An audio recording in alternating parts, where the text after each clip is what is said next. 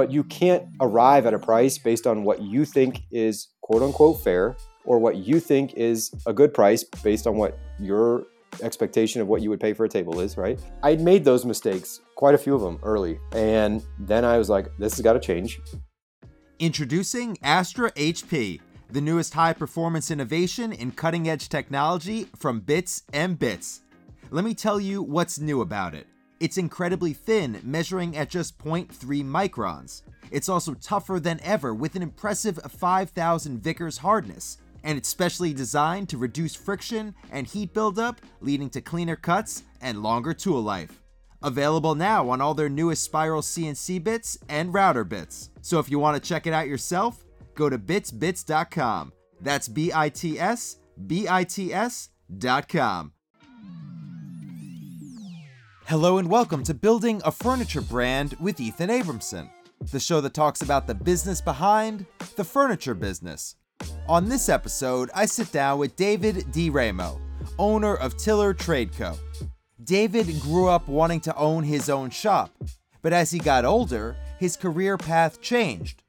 His passion for building, though, was reignited as an adult when he saw other people building in his own home and thought, I can do that better. Now, with his own company, he's living his childhood dream and making sure his clients are getting nothing less than the professionalism he would want for himself. Follow along as we talk about marking your territory, the way to advertise your company, how to stand out in the service industry, and much more. So let's start the episode and hear about David's story in his own words. Growing up, working with my dad in the shop as a hobbyist woodworker, um, we used to build stuff for the house, furniture, whatever, um, and loved it. And then growing up, going through high school, I worked in a couple cabinet shops over the summers.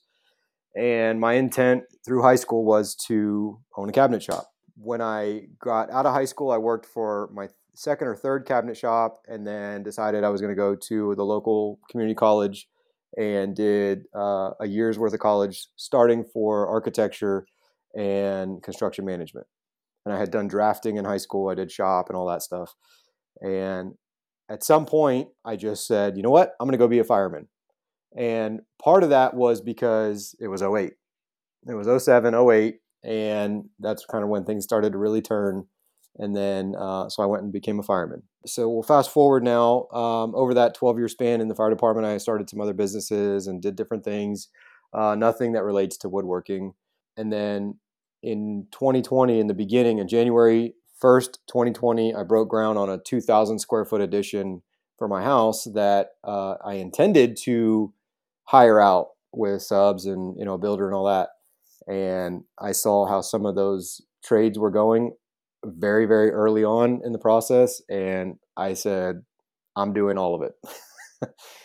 and so I literally did a 2,000 square foot addition with only I think I subbed out the concrete, the block work, and uh, I paid a drywaller, and I paid shingles. I paid somebody to shingle the roof. I flew trusses with a crane. I did uh, a sub panel and 30 circuits. I did all the uh, air conditioning and the duct work. I mean, I did everything. I decked the roof. Like, I had a blast, and I learned all of it on YouTube, which is nuts if you think about it. But it looks phenomenal. And like, the jobs that I saw getting done by some of the trades or the contractors and stuff, it was just I wasn't gonna have it right. And so did the addition. I would do it again in a heartbeat. And I actually thought about, you know, and granted, this was balancing or doing this while being a fireman. And um, after that was done, I said, man, like I had a blast doing this. And I thought about getting my GC.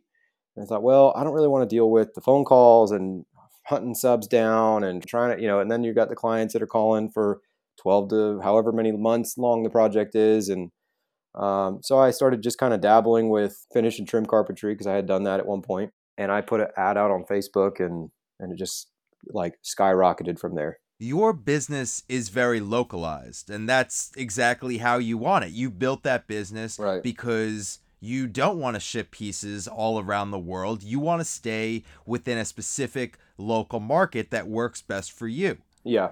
So, how are you breaking into that local market and really focusing on getting your name out in your local community when you're relatively the new kid on the block? And I have to assume that there are other established businesses out there that are already servicing those clients. Yeah, that's a good question. Um, look, in the past, in the businesses I did in the past, one of them was a service type business.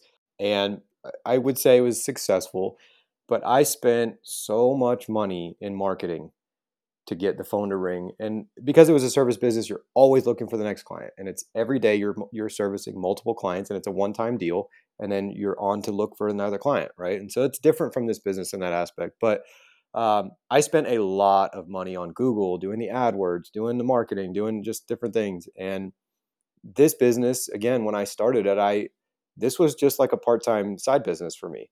I put some feelers out in the beginning on Facebook and things like that. It just kind of took off organically. And when I say take off, it was word of mouth, which is always huge. Everybody knows word of mouth is the best type of marketing you can possibly or advertising you can possibly have for a lot of reasons, right? But I would say the initial success in getting leads or generating leads and converting to sold jobs was word of mouth that came from people that had seen me, know me, like different work that I had done, and building relationships with people like the builder and things like that. I never blast the social media pages like the groups on Facebook. They're good. They are really good resources to be able to post and say, "Look at this job we just did." Right? Like there's a there's definitely a tactic to it. But that was like for me, it was like a once every four to six weeks kind of thing.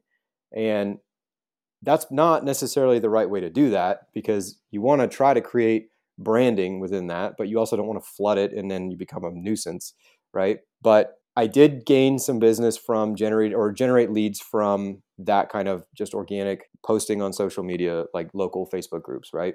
And then the word of mouth kind of just took over there. People were tagging me, and I was responding, and you know things like that. In the last six months, really, Instagram has skyrocketed my lead generation.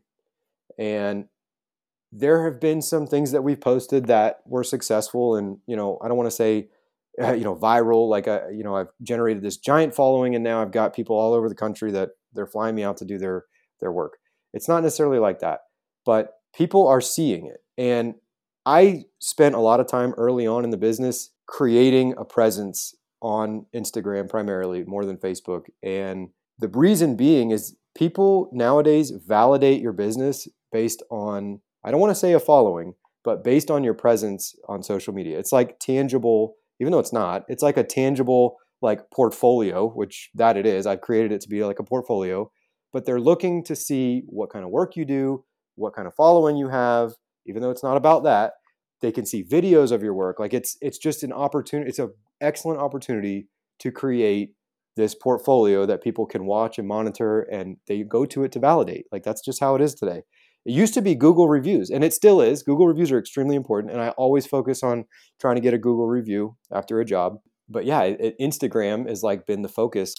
As a local shop, a shop that's really pitching projects to a, a local market, how are you setting your geographic limits? Because right. for better or worse, you're your own boss. You can make your territory whatever you want it to be. So, how are you putting a cap on where you're going to travel for your projects and how far you're going to go for the clients that you're taking on? Sure. So, you know, as you asked that question, I realized that I didn't fully answer uh, something that you had asked uh, a minute ago. And you had mentioned geographically speaking. I have not been searching to build furniture or ad- advertising or marketing, whatever, to build furniture for anybody in the world.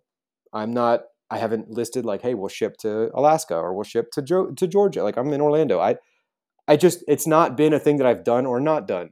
To be honest with you, my heart is in making furniture, but we do a lot of cabinetry, and it's only because like it's just where it's taken us and that's okay um, we're getting more opportunities for furniture but i had investigated like what would it look like to sell on etsy like what what could it look like to create there's some people i follow that do some incredible furniture and that's all they do and i would love that they have more of like a studio presence right it's just not what where the direction that I've been going, and I'm okay with that. Uh, I would love to do more furniture, so I would totally do that. It's just what what's God sent? Like, what kind of business is coming, and what are we doing? And you know, so um, and as far as like geologically or or where we're actually willing to go or what we're advertising to go uh, when I started setting up some of the SEO for the website and things like that. Um, and when I boost, like I, so lately I've been boosting some Instagram reels and that's been really successful in generating leads way more than Google AdWords or pay per click and stuff like that. But when I set that up, when I do boost posts or I set, you know, pay per click or whatever, I'm typically doing a 10 mile radius. And that is for nothing but selfish reasons. there is so much potential outside of my 10 mile radius. I just don't need it. Like, and, you know, maybe I need to reevaluate that from a growing business standpoint, but we've been extremely successful in just this small area, if that makes sense financially. Like, it's a, it's a pretty good town or, or county. Um, but technically, 10 miles, I'm not including the city of Orlando. I'm not including Orange County. I'm not including some areas that are very affluent, right? Like now, I will go to those areas, but I haven't really targeted them. And I'm in those areas because of organic word of mouth. Selfishly, I don't want to drive 45 minutes to go do an estimate. And we charge for our design consults. So it's not like I'm not getting compensated for that time, but I don't know. There's something about just being close to home. You go to a job site, it's 15 minutes down the road. Like, you know what I mean? You talked a little bit about how in your past business, you really relied on advertising, on digital advertising to push you forward. Are you putting the same playbook in play now with this business, with your furniture business today? We are putting some emphasis on that. It's not very much. And more of it is to just slowly. The thing with SEO is it's slow, at least from my understanding. And I, in the past, paid somebody to manage some of the SEO and ranking and all that stuff. And I'm going to tell you right now if you're new in business or you're building a brand, be very careful of who you hire for your SEO. It is probably one of the sharkiest businesses out there in terms of trusting who you're paying and getting your money's worth because of a personal experience and many others that I've heard. So I learned in that business, and that was eight years ago, 10 years ago. I learned a lot about managing Google AdWords and advertising and setting up SEO and keywords and all of these different things. Um, and some of that was learned through research. Some of it was learned through going to conventions or trade shows and things like that and sitting in classes. Um, so if you're new or not new, but you're wanting to grow, like I highly recommend going to a trade show um, that has classes. And you know, it's not about how to woodwork. It's not. I mean, I'm sure there are those classes, but it's also classes about building a business and a brand and company and things like that. The current SEO that we're working on is literally stuff that I'm managing to help with an organic presence but at the end of the day, like we recently started offering luxury closets or custom closets because I see that there's a market for it and I see that it's a scalable business. Whereas furniture or cabinetry, high end, I mean, our niche is high end custom. High end custom cabinetry is not a measure and order boxes from online. It's we hand select all our material, we hand build everything in in house. We don't send out anything. We don't order doors, we don't order door boxes. We finish in house. We are literally after the finest finish that we can possibly produce. And our customers are paying for that. So, my point is when I started the luxury closet or custom closet side of this business, I'm competing with, you know, California Closets, Closets by Design, like all these major brands that have millions of dollars in a marketing budget. You're never going to compete with that. So, the, the point with the SEO is I'm just trying to show up organically when you search Tiller Trade Co. I just want to show up on on the first page. I don't care if it's number one, but when people search the company, they should be able to find you. They should be able to find you on the map, which is important. Set up Google uh, your map listing. Get at least ten reviews. They need to be five star reviews. Get ten. Once you get, I think it's like eight or ten, you show up on the map listing, right? But now they have where you can pay to be essentially first on the map too. But people validate businesses by the reviews, by your presence online, whether it's social media, Google, things like that it's kind of crazy to me and to a lot of other people that the idea of having your phone number on your website as a small business owner is even a question. 20 years, 30, 40 years ago, your phone number was your lifeline for clients. But today, there are a lot of pros and cons to it versus having an only email based communication business. Yes, it can bring in extra clients, but as a one or two person small shop, answering the phone all day can also ruin your workflow. Yeah. Can you talk about your decision to include your phone number on your website? Because you do have one Right. on there, and if it's a good or bad decision for your business so far. Early on, I had this idea that I was going to answer phone calls between eight and nine and return phone calls between four and five or whatever.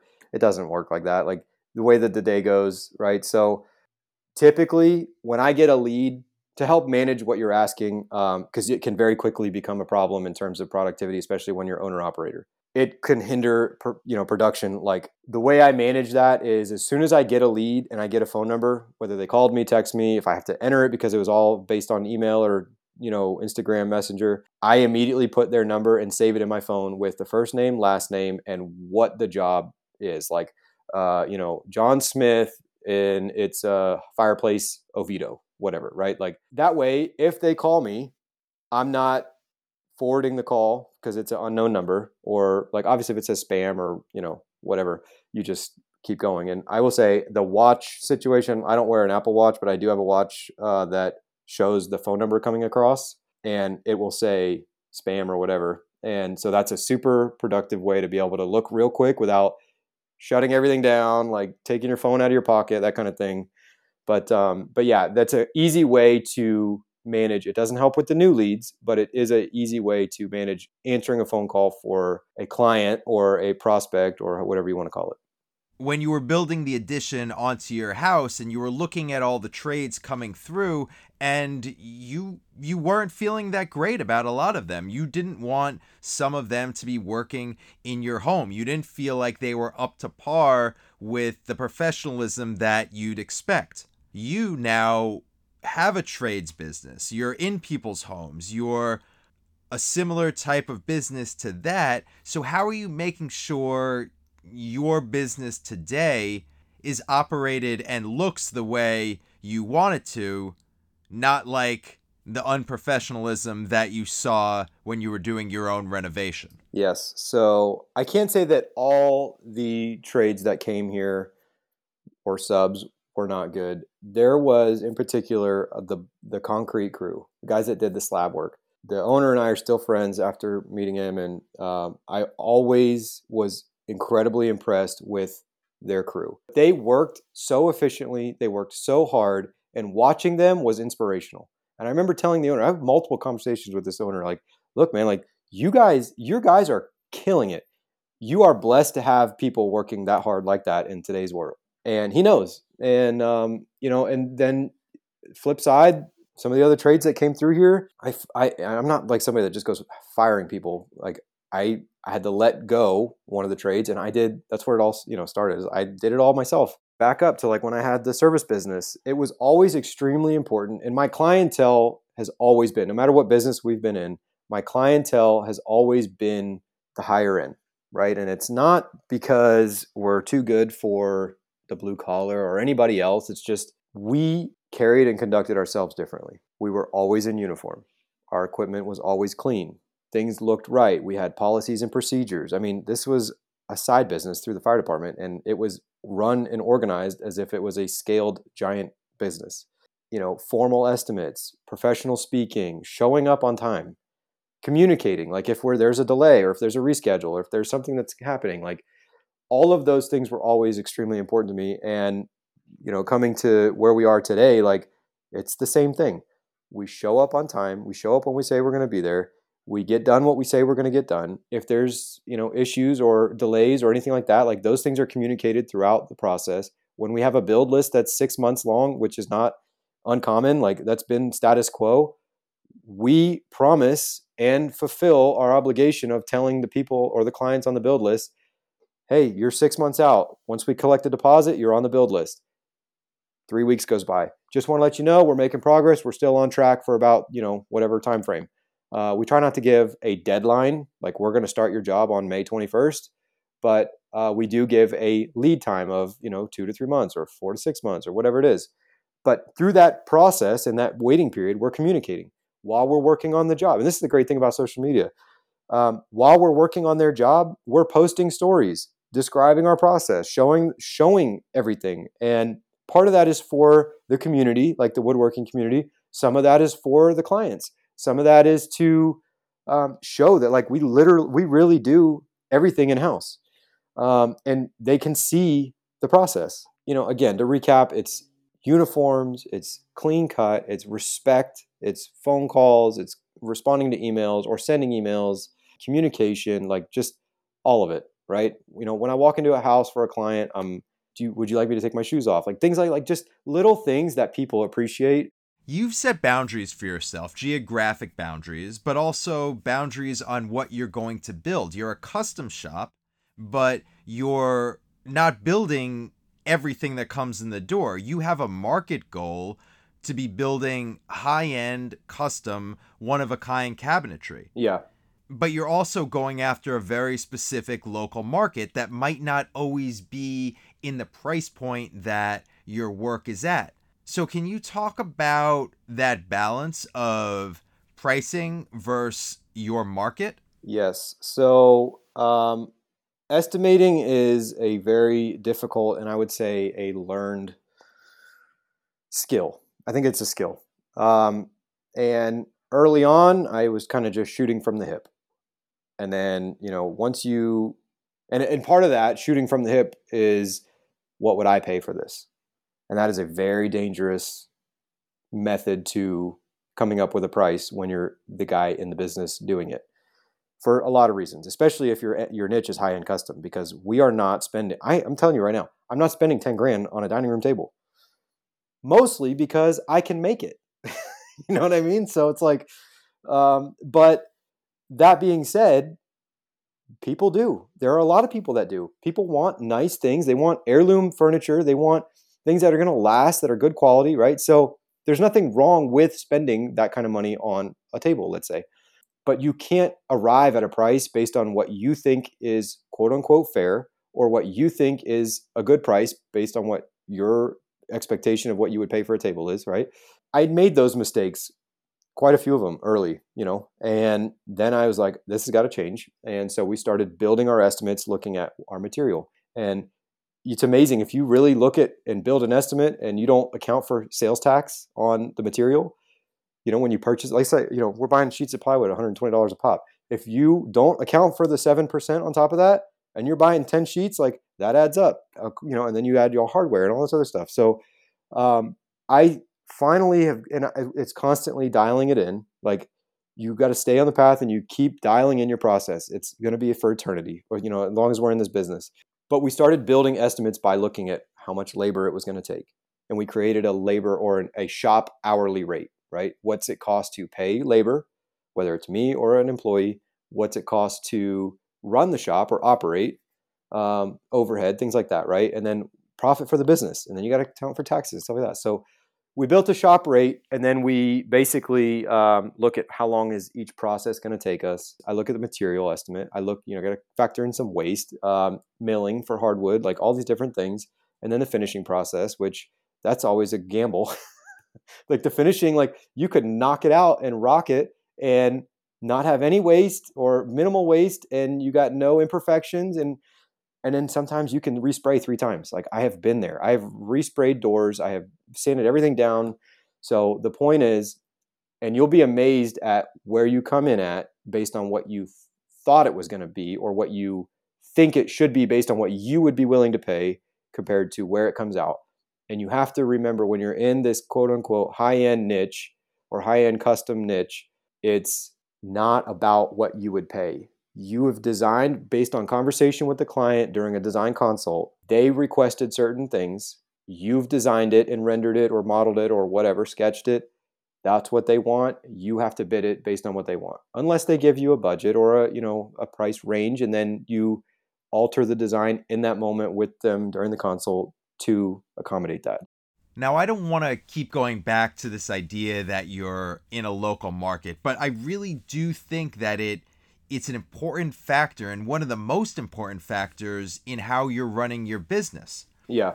When there are furniture makers who are all in the same area but could be selling pieces that they're shipping all across the country, the competition can be a little bit more friendly. You're not stepping on each other's toes. But when you're working in a limited market with other companies that are also going after that limited market, the competition isn't always as friendly because you're all trying to make money from a specific pool of clients. Right. So, how are you building a community with your local builders and the local companies around you, but at the same time being their competition?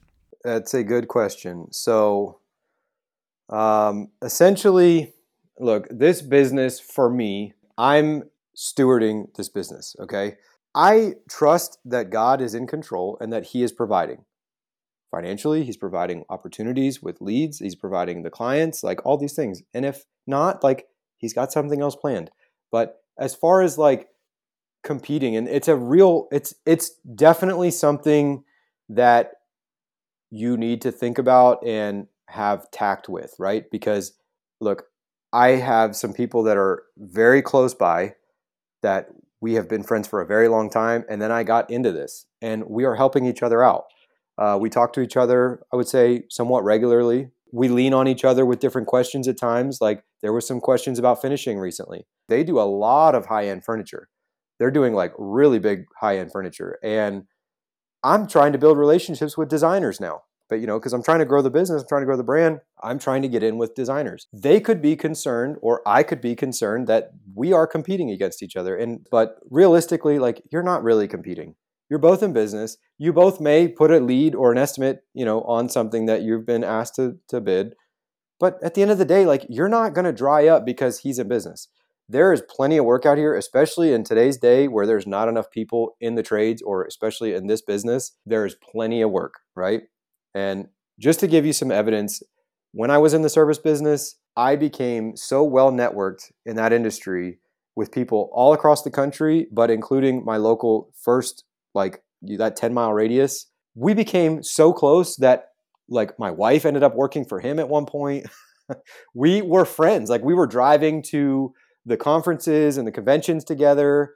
Like, what's funny is I actually ended up selling that business to my most equal, same size competitor that lived, or his shop was, I don't know, five miles down the road, 10 miles down the road. Like, we were direct competitors and we became close friends. I ended up selling the business to him. And like, we're still friends. And that was seven or eight years ago. And we're still, I talk, we talk all the time. I'd probably, we probably talk once a month, once every couple months. Like, about business, about how stuff. Like he'll call me with other business. You know, it's not. Yes, there's competition, but it's not like that. Like there's plenty of room for all of us to swim and and eat and and be a community. You're somebody who grew up wanting to build furniture and have a shop, and you went away from that for a little bit, but it was always in the back of your mind, and then you came back to it. So you've had an off and on lifetime of being in this industry. Can you share some of your takeaways for people who are either starting a business now or who are already in business but are trying to do it better? I would say one of the biggest takeaways, and this is something that is harder and harder to see or find with the newer generation coming up. There is something to be said for being an apprentice. And I mean like a real apprentice. If you're young and you're in high school and you're looking at this, or you're in college or you're starting a business, like get in with somebody and learn everything you can. Just soak up and ask questions, soak up all the knowledge, like learn everything you can. And this is you go back to like the previous question of of competition, like you every time you hire somebody for these guys that have scaled and like I'm looking at hiring my first full-time employee. And is the question in mind like, well, you know, you might be teaching your next competition. Like, sure, but it doesn't have to be looked like like that. You could be teaching the next successful business and ultimately glorifies God. And it's they're creating excellent, high quality furniture. And like, you know what I'm saying? Like, doesn't have to be looked at like that, right? So my thing would be if I could give a tip, it would be soak up and ask questions and come in humble and new and learn everything you possibly can. Thank you for sharing that advice and all the rest of the advice that you did on this episode. I know it's helped everybody listening a great deal, and I really do appreciate it. So thank you, and wishing you best of luck with wherever this business takes you. Awesome. I appreciate the opportunity to be on here. I'm honored, humbled, and I uh, appreciate what you're doing here for the community. Thank you so much for listening to the show. If you liked what you heard and you got value out of it, please think about leaving a review and subscribing wherever you listen. To learn more about the series, please visit buildingafurniturebrand.com and feel free to reach out anytime with questions or guest suggestions to hello at buildingafurniturebrand.com. You can find me at The Build with Ethan on Instagram. Hope you enjoyed the show and can't wait to bring you the next one.